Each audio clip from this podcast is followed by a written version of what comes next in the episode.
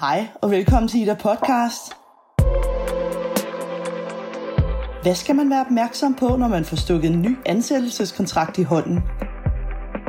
Er der nogle elementer, sådan en kontrakt skal indeholde? Og gælder der egentlig særlige vilkår, hvis man enten er nyuddannet eller har sådan en ule Opfinder i maven?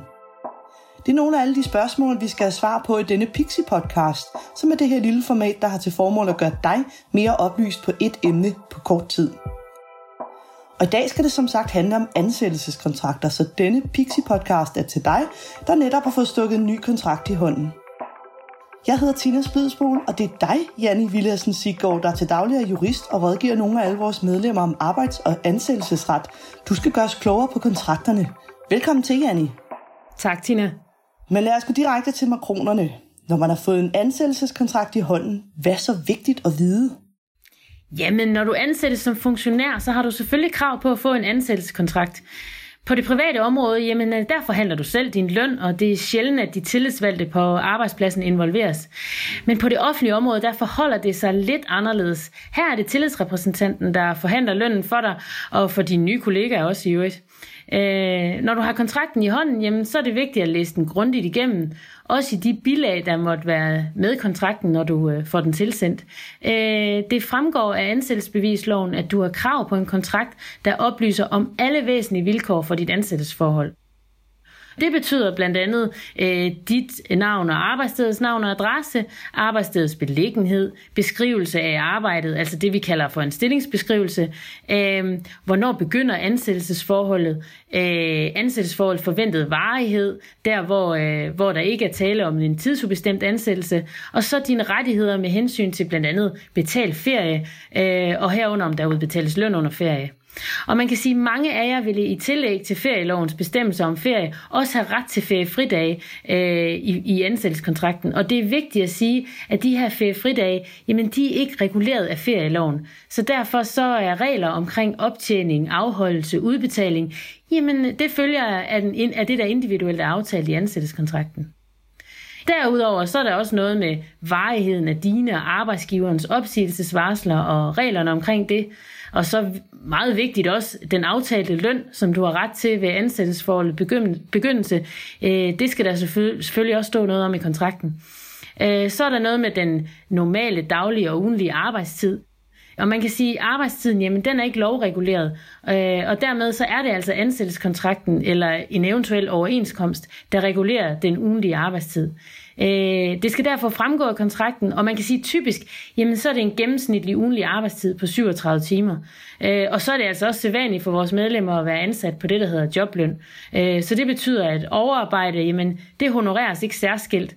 Øh, og så bør man måske være opmærksom på, at hvis der er noget rejseaktivitet i stillingen, jamen så skal der måske laves et estimat i kontrakten på, øh, hvor mange øh, årlige rejsedage der forventes at være. Øh, og så til sidst, så bør der være en angivelse af eventuelle overenskomster og aftaler. Ja. Okay, det var så en ordentlig mundfuld af de ting, den skal indeholde, altså sådan en kontrakt ifølge øh, ansættelsesbevisloven. Men hvad så med alle de emner, der ikke ifølge loven skal fremgå af kontrakten? Jamen er der ikke en overenskomst, eller nævnes det ikke i ansættelseskontrakten, der er der faktisk en række goder, du ikke har krav på. Det det være så for eksempel graviditetsårlov, barsel, forældreårlov med fuld eller delvis løn. Det kan være løn ved barnets første og eventuelt anden sygedag, og så sådan noget som frihed med løn ved barnets hospitalsindlæggelse. Jamen så er der det med fridag igen, som øh, der faktisk er mange, der tror er en del af et helt almindeligt ansættelsesforhold. Og der er også rigtig mange, der har det. Men hvis man ikke har afskilt, aftalt det særskilt ind i kontrakten, jamen øh, så er det faktisk ikke en, øh, en ret, man kan udlede af loven. Så er der sådan noget som betalt frihed på særlige lukkedage, for eksempel 24. 12., 31. 12., grundlovsdag og 1. maj. Jamen hvad sker der de dage? Har jeg fri med løn, eller skal jeg bruge feriedag på det? Det er sådan nogle, rigtig, sådan nogle ting, der er rigtig gode at få afklaret i, i ansættelseskontrakten. Og så er der den årlige lønevaluering. Og det er en ret, vi har til øh, en gang om året at få evalueret vores løn. Øh, vi har naturligvis ikke et krav eller en ret til, at den her lønevalueringssamtale, den øh, udmyndter sig i en lønstigning. Men øh, det er rigtig, rigtig rart at få det aftalt ind i kontrakten, at der en gang om året er den her lønevaluering, også gerne øh, hvornår på året den er, så at man ikke automatisk hver eneste år skal komme med hatten under armen og sige til chefen, når nu er det vist ved at være tid til en øh, lønevaluering, så er det altså rart, at det er aftalt i kontrakten. Okay, men det lyder jo også som om, at der er en masse ting, der er givet på forhånd, at man egentlig bare kan gå hen og printe sådan en standardkontrakt ud. Men jeg kunne også godt tænke mig lige at vende, hvor meget indflydelse man selv kan få. For hvad kan man så selv gøre for at få nogle rettigheder?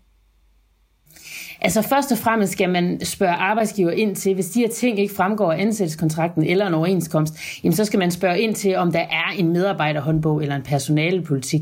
Og man kan sige, hvis man får at vide, jamen det er der ikke, så er det den her ansættelseskontrakt, der regulerer ansættelsesforholdet. Øh, og så er det jo, at man skal begynde at sådan tænke over, hvad er det for nogle ting, man har lyst til at forhandle på.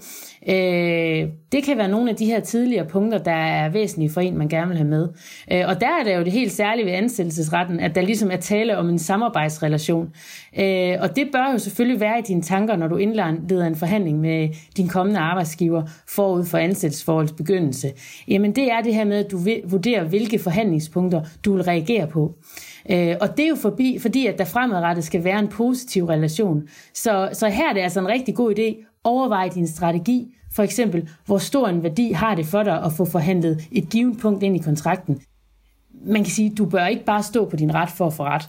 Ja, Nå, men det er jo ret rart at vide det der med, at sådan en ansættelseskontrakt ikke nødvendigvis er hugget i sten, fordi der kan forhandles nogle forskellige steder. Men Janne, kan du ikke komme med nogle idéer til forhandlingspunkter?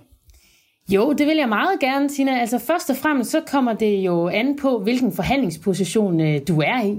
Øh, hvis du har været ledig i noget tid, jamen, øh, så kan du have en svækket forhandlingsposition. Men hvis du derimod er blevet headhunted og prikket på skulderen, så kan det være, at din forhandlingsposition faktisk er meget stærk. Øh, men altså, nu nævnte du for øh, eventuelle forhandlingspunkter, og det kan for eksempel være, jamen hvis der er aftalt prøvetid i kontrakten, altså at de første tre måneder, der kan du opsiges med et forkortet varsel, jamen det kan forsøges forhandlet ud. Det kan jo anbefales, hvis du kommer fra en tryg stilling med et længere opsigelsesvarsel, og er blevet prikket på skulderen og sagt, du har de kvalifikationer, vi skal bruge, kom herhen til os, så giver det jo mening at sige, jamen så skal jeg klart stilles lidt mere sikkert, jeg forlader jo en tryg position. Man kan sige, at øh, du skal også være opmærksom på i den, den situation, at en, at en prøvetidsbestemmelse, den er altså gensidig. Så det vil sige, inden du begynder at forhandle den ud, så skulle du også gøre, øh, gøre op med dig selv, om du har lyst til at have den i, for det gælder også for dig selv. Så hvis du tænker, at ah, men, jeg er faktisk i tvivl om det her det er et match, og så vil jeg faktisk gerne hurtigt ud af det, ja, så er prøvetidsbestemmelsen jo faktisk god for dig. Så er der det her med feriefridagene, det vender jeg hele tiden tilbage til, men det er altså også noget, man kan forhandle ind, og så, øh, og så kan man begynde at snakke om, jamen, hvad med hvis jeg så får feriefridagene? Øh, hvad hvis de ikke er afholdt ved ferieårets udløb? Eller hvis jeg fratræder stilling, kan jeg så få dem udbetalt? Så er der også det her med betalt ferie for første dag. Man kan så sige, det er aktuelt nu. Det bliver uaktuelt per 1. september 2020, hvor, vi, hvor den nye ferielov træder i kraft. Men jeg vil alligevel lige nævne det. Og så er der det her med, med den betalte frihed på de her særlige lukkedage. Okay, det er alligevel ret mange ting, man kan forhandle sig selv til. Det er jo godt at vide. Og Janni, så kunne jeg godt tænke mig at spørge ind til, om der er særlige regler for forskellige grupper. Er der for eksempel noget, der gælder særligt, hvis man er nyuddannet? Jamen, hvis du er nyuddannet, øh, så har du i de fleste tilfælde ikke optjent øh, ret til at holde ferie med løn, øh, men du har fortsat ret til at holde ferie. Så det er vigtigt øh, at forstå, at friheden den er altså lovbestemt, øh, uanset om du ikke har optjent ret til, til betalt løn under ferien. Og det er der mange, der egentlig ikke lige helt er klar over, at vi har faktisk retten til at holde ferie, selvom vi ikke kan få øh, ferie med løn. Og det er jo EU-bestemt, at vi skal holde en pause en gang imellem. Vi skal lige restituere øh, som lønmodtager, så vi har retten til at holde ferie. Det skal man være opmærksom på. Genialt. Men hvornår skal man så være særlig opmærksom? Er der nogle områder, Ja, altså der, hvor øh, vi inde i Ida plejer at sige, der skal hejses nogle røde flag, øh, det er, hvis ansættelseskontrakten indeholder en eller flere ansættelsesklausuler. Altså der bør du være opmærksom på, hvilke konsekvenser det kan få for dig, hvis du skulle ønske at fratræde din stilling, eller skulle du blive opsagt. Og her er det klart en anbefaling at søge rådgivning hos os jurister i Ida, for at man kan få sådan en konkret vurdering af de her øh, klausuler. Derudover så bør du også være særlig øh, opmærksom, hvis du er omfattet af nogle incitamentsordninger, for eksempel bonus, aktieoptioner, overskudsdeling osv., jamen det skal fremgå af kontrakten, hvis du har en eller flere af sådan nogle ordninger. Øh, samt reglerne for dem. Det er vigtigt for eksempel i relation til bonus, at der er et bonusprogram, så det er gennemsigtigt, hvad der skal til for at opnå den her bonus. Og andre vigtige ting er for eksempel, hvornår du indtræder i bonusprogrammet, og hvornår du får del af den. Øh, så her er det også vigtigt at søge rådgivning hos os i IDA.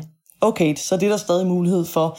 Men Janne, lige her på faldrebet, hvad hvis man går rundt og har sådan en Ole Opfinder gemt i maven? Altså, hvis man er sådan en type, der får en god idé på sit arbejde eller i fritiden, er der så noget, man skal være særlig opmærksom på?